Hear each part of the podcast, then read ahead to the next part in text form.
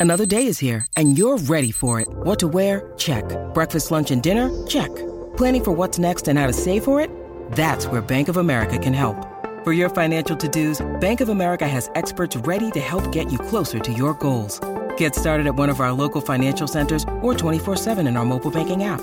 Find a location near you at bankofamerica.com slash talk to us. What would you like the power to do? Mobile banking requires downloading the app and is only available for select devices. Message and data rates may apply. Bank of America and a member FDIC. All right, everybody, start the clock. Let's rock. Okay. So, eh, what I want to talk about today is very, very simple, very, very easy. I want to talk about one of my favorite thing. Well, one of my favorite things to talk about, and I talk about it a lot. Now, I don't believe it's an entirely a doomsday scenario to see a fat market crash, but it does take a while to recover. This is why I tell everybody, man, if you get in the S&P 500 in any way, shape, or form, you want to have 30% of whatever you put into your brokerage account to be stocks. And what I mean is like an S&P 500, so 30% of an S&P 500, right? So remember, if you put $1,000 in, right, 1,000 bonus, and you're gonna you're gonna basically take that one thousand dollars, and then you, what you're gonna do, you're gonna put three hundred dollars of that into the S and P 500 index funds. Now I know S and P 500 index funds like the VOO are about 400 boners right now. I get it, I get it, but uh, one of the things I could recommend to everybody is you know fractional shares if you have to, but for every for any amount of money that you put into your brokerage account, make sure that 30% of that money automatically goes to stocks like an S&P 500 index fund. At least you'll be exposed. You want to be diversified as well. Now, you're probably wondering thinking to yourself, "Well, why why would I keep all that money sitting on the side in my brokerage account that's not going to collect any interest? That's not going to do anything, dude." Okay, here's why I tell you to st- to stash the money to the side. And this takes some willpower. I'm weird. I can do it and I don't know why. Nobody I know has the ability to set money to the side. I do, though. I'm weird. But if you can learn, if you can try and realize that it is beneficial, you need to realize how beneficial it is. I think the problem is nobody realizes how beneficial it is to keep money sitting on the side. Because look, if the market crashes and loses a lot of value, it, it crashes hard. And having money on the side is basically like, oh shit, well, hey, if the market's going down, I might as well buy on the dip and so you can keep buying as it dips. And who knows, we could go into a long bear market and it could last for weeks or months or years. You never know. But well, for the podcast listeners, I'm drinking a Coors Light right now. So not a sponsor, but hey, Coors, if you want to sponsor me. Ooh. Um, so having said all that, um, one of the main things we got to focus on right now is um just what are you going to do when the market crashes? Well, that's why, like I said, keep money to the side. Now, look, I, I, I do think if you have a problem keeping money to the side, well, let's try a different scenario. And I, I go with my boy uh, Ray Dalio's advice. Uh, Ray Dalio basically says make sure that you have what's called an all weather proof portfolio. It's a pretty simple portfolio and it works pretty well. Uh, oh, sorry about that. So it's really it's just an it's just an allocation asset. Oh, sorry, an asset allocation thing. So there, uh, if I remember correctly, and I could be wrong, I'll have to look it up here in a second. We'll look at Ray Dalio's all weatherproof, all all weather portfolio. I should say it's not weatherproof, but it definitely helps. Ray Dalio all weather portfolio you want something that's always going to go up over time, at least for the most part. Look, it's nothing's perfect. So this isn't going to like protect you for years and eons or anything. Just just keep that in mind. Uh oh, here's Ray Dalio's little all weatherproof portfolio. So essentially, very very simply, simply put, um with with my boy Dalio's, it's now like I said, you can keep seventy percent of in, in, cash, right? Seventy percent of your cash sitting on standby, and thirty percent of that cash goes right into stocks the moment you dump it into your brokerage account, right? But now I will admit Dalio's perspective takes a different approach. He, Dalio doesn't like to sit on cash. I like to though, but I also do like having my money spaced out into different things. I will admit though, um, having money sitting to the side is not always good either because here's the thing, man. th- there's not going to be a lot of deflation happening anytime soon. We've printed so much money that inflation's just inevitable, and we're just going to have to accept that we're going to be in inflationary times for a long time. So here's my problem with Dalio's uh, philosophy of the all weather portfolio. So 30% goes into stocks, right? Well, 40% goes into long term bonds, and then 15% goes into intermediate term bonds, right? And then 7.5% of your of the money you put in your in your portfolio in your brokerage account is 7.5% is gold and 7.5% is commodities. So I do like Dalio's approach because he's exposing you to other things. I think gold is more valuable to be honest. Um, and you know, it's so funny. People are like, well, how the hell do you get exposed to gold? Doesn't that mean I have to store it and do all that? Well, you don't have to. You can always get a gold ETF. I mean, there are very reputable gold ETFs. I believe Vanguard has one. If not, I think Spider has one. Um, there's an iShares one. So you want to make sure that you're exposed to gold, even if it's through like an index fund, like little ETF thing, because it, make sure it's a reputable one, because there could be some pretty sleazy ones out there. I, I like the iShares gold one, and I do like these, if I remember correctly, the Spider one, like the GLD or something. Um, I'm a little bit exposed, but I don't, I don't take my time to memorize those symbols. I just basically dump my money into them because I do know they, for the most part, uh, look if the big guys recommend them, I'll get them. But, um yeah, being exposed to gold though really is your best bet because the more you're exposed to gold, the more you're protected. And look, I, I do admit, I will give you guys credit. Sitting on cash is not exactly the safest bet. If I if I'm gonna sit on anything, I'd rather sit on gold. You know, so honestly, I wonder having an entire portfolio where gold is your backup plan. That's kind of interesting. So, gold does happen to fluctuate in value sometimes, and it's kind of strange. So, I would say it's safe, but it's not completely safe. So keep that. Um. So where were we?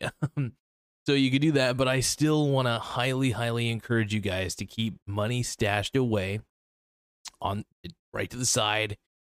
Um, it's the smartest thing you can do. It's just um, you know, 30 and like I said, 30% stocks, 70% cash sitting on the side. And the reason I tell people to do this is just because look the stock look great companies don't just vanish right? The s&p 500 that's why i tell everybody get an s&p 500 index fund because what they do is if there are shitty companies within the within the s&p 500 they weed that shit out really well. So they try to keep it to the creme de la creme the greatest 500 companies out there. And eh, if you're a part of an index fund you're really on the right track you know? So it's just a smart thing to do. And the only reason I recommend it to anybody is just because even though I'm not a financial advisor, I believe it's my fiduciary responsibility to give people the right advice, and that's the best advice. There's low expense fees. I mean, dude, you can go with the Spider, um, the Spider S and P 500 index fund. You can go with the fucking Vanguard S and P 500. You name it. And look, if if you don't feel comfortable sitting on that much cash, well, here here's a here's one I came up with. You guys want to hear my portfolio strategy? It's really interesting. So, mine, I do believe 30% stocks. Like, I agree with Ray Dalio, 30% stocks. Now, here's where it gets even more interesting. If I didn't want to sit on any cash, let's say I didn't want to sit on a single ounce of cash, right? I do like Ray Dalio's all weatherproof portfolio, but I have one that's a little more interesting and it's a little more posed for growth. So I think if you're older, I think if you're like really, really old, like we're talking about like 60 to 70, and you really want to protect what you got while still having some growth, but it won't be the greatest growth, but it will still be growth enough. Um, Ray Dalio's all weather portfolio I just talked about would be the best for an older person. But if you're younger and you have time to wait for appreciation value, um, yeah, so here's I'll show you, I'll, and you don't want to sit cash to the side. This is my philosophy. Now, I'm not big on bonds, but I do believe you should have bonds in your portfolio. So you can get the total bond market. Um, it's a Vanguard one. I don't know the ticker symbol off the top of my head. Let me look it up. see. Go on the Google real quick. Uh, this will take just a second.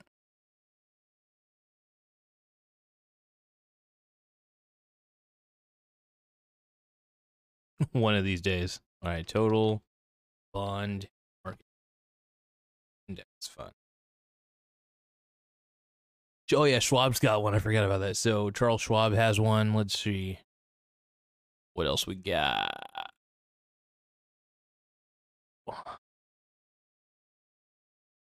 Yeah, so it's the Vanguard Total Bond Market uh, Index Fund. I think you can get the ETF. ETF is what I get. I, I guess I get the ETF of it. Got it in one of my other brokerage accounts somewhere. I do separate a lot of my strategies into different brokerage accounts, and this is something I recommend for a lot of people, just because it just it makes your life so much easier. And uh, let's see.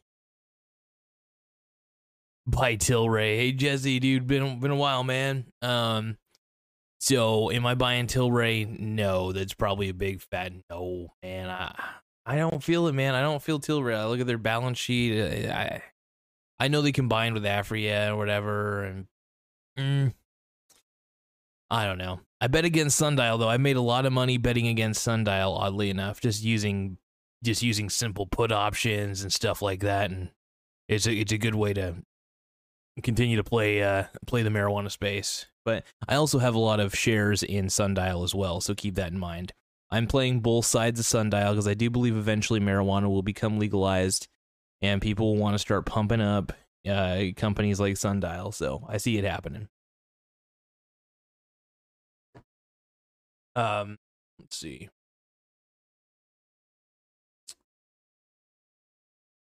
Oh, Oh, so I'm sorry. I'm checking something just to just a one moment. Yeah. Okay. Yeah, looks good. Yeah, I would. I I would. I probably buy Tilray. You know, if I'm I'm not big on the marijuana space anymore as much as I used to be, but I will admit I still hold on to my Sundial shares, and because if it pops up, I make a lot of money. If if the meme stock brigade decides to start playing their their hand uh, in a different way, so you never know how they're going to play their hand. But yeah, Tilray's not the worst. Um, like I said, I don't pay I don't pay as much attention to the marijuana companies anymore. I just bet against Sundial. Um, but I also bet for it by occasionally buying the shares. And that's about it. So, but thank you, Thank you, Mr. Jesse. I appreciate it, man, for the uh, for the for the buy Tilray pump. I appreciate it. Um, do I think the market's gonna crash still? Yes, yes, and yes, yes, yes. Of course, it's gonna fucking crash. I mean, it should. In all actuality, there's a lot of issues going on. The world's in shambles, yet it's still going up. You know, I don't know if it's like retail investors trying to get in, trying to get a quick squeeze, but everybody's riding the roller coaster up, but nobody's willing to ride the roller coaster down. This is why I tell people, man, just hmm, keep a lot of cash on the side. And everybody usually tells me, well, I don't have the ability to keep cash on the side. Well, of course you don't. A lot of people have terrible spending habits that they never address, and that's why they're always living paycheck to paycheck. There is more to there is more than meets the eye to the fact that you're living pay to pay, paycheck to paycheck. Usually, it's you're not thinking about what you're spending your money on. You're going to coffee shops when you shouldn't be. You're going to fancy restaurants when you shouldn't be. That's a thing. Uh, when I when I didn't have a lot of money, seriously, when I didn't have a lot of money, I had to think about what I was buying and what I was spending my money on. And people are so reckless with their spending they, they put themselves in debt. And I don't want to see that. And this is why I made this show is so I can convince you guys to maybe be cheap for a bit for once in your life, accumulate some assets that'll grow over time, and uh, some that'll pay you money. But while you're still working, well, and try to find ways to make tons of money in the meantime. You know, I mean, I do this show to make money. Um, you could do delivery driving. Uh, I was going to start doing that again just because it's just fun to get extra dough. But I'm pretty dedicated to this as my second career, as my primary career. Actually, the uh, my other job is my second career. You know, I mean, I still take it just as seriously as this, and I put both at a very high priority. You know, at this point in my life, I think that's a responsible thing to do. But yeah, no, I, I just want to continue to help all you guys succeed. So this is why I make this show. Um, I'm gonna cut it short though here in a second. I'm gonna see if there's any more chats. Um, see if my boy Jesse B convincing everybody to buy Tilray. I appreciate it, man. Tilray's not bad. I mean, don't don't put everything into it, but you know, if you want to buy a couple shares, buy it buy it dips. Yeah, why not? Fuck it. Um, what else we got? What else we got? What do you got?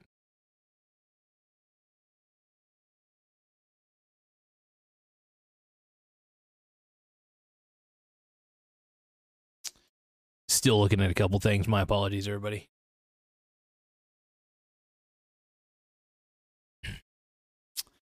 Well, um, I think that's about it. I'm just gonna sip a couple more Coors Lights in front of you guys, make you feel uncomfortable. In the camera.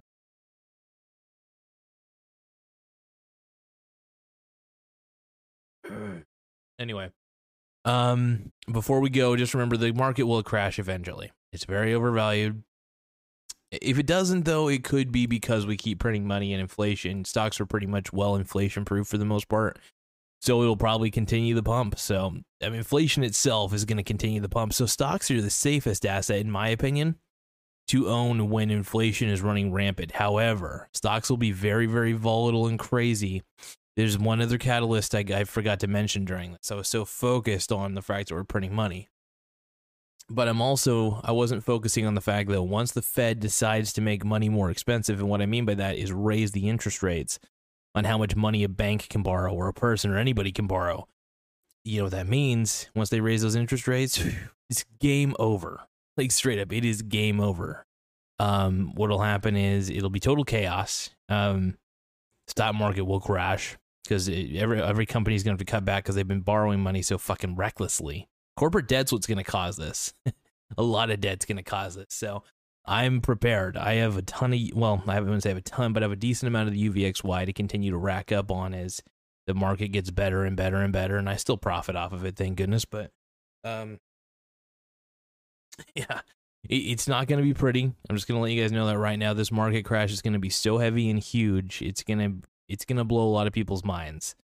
Um, I know a lot of people have been saying this for years, and it's like, well, where's the market crash? Well, probably because inflation. Fed keeps pumping up the market. The market should have crashed a long time ago. But once we have to start tapering these rates, it is game over. So keep that in mind. Don't didn't don't say I didn't warn you because I warned you. Hmm. Anyway, thank you guys. Sorry,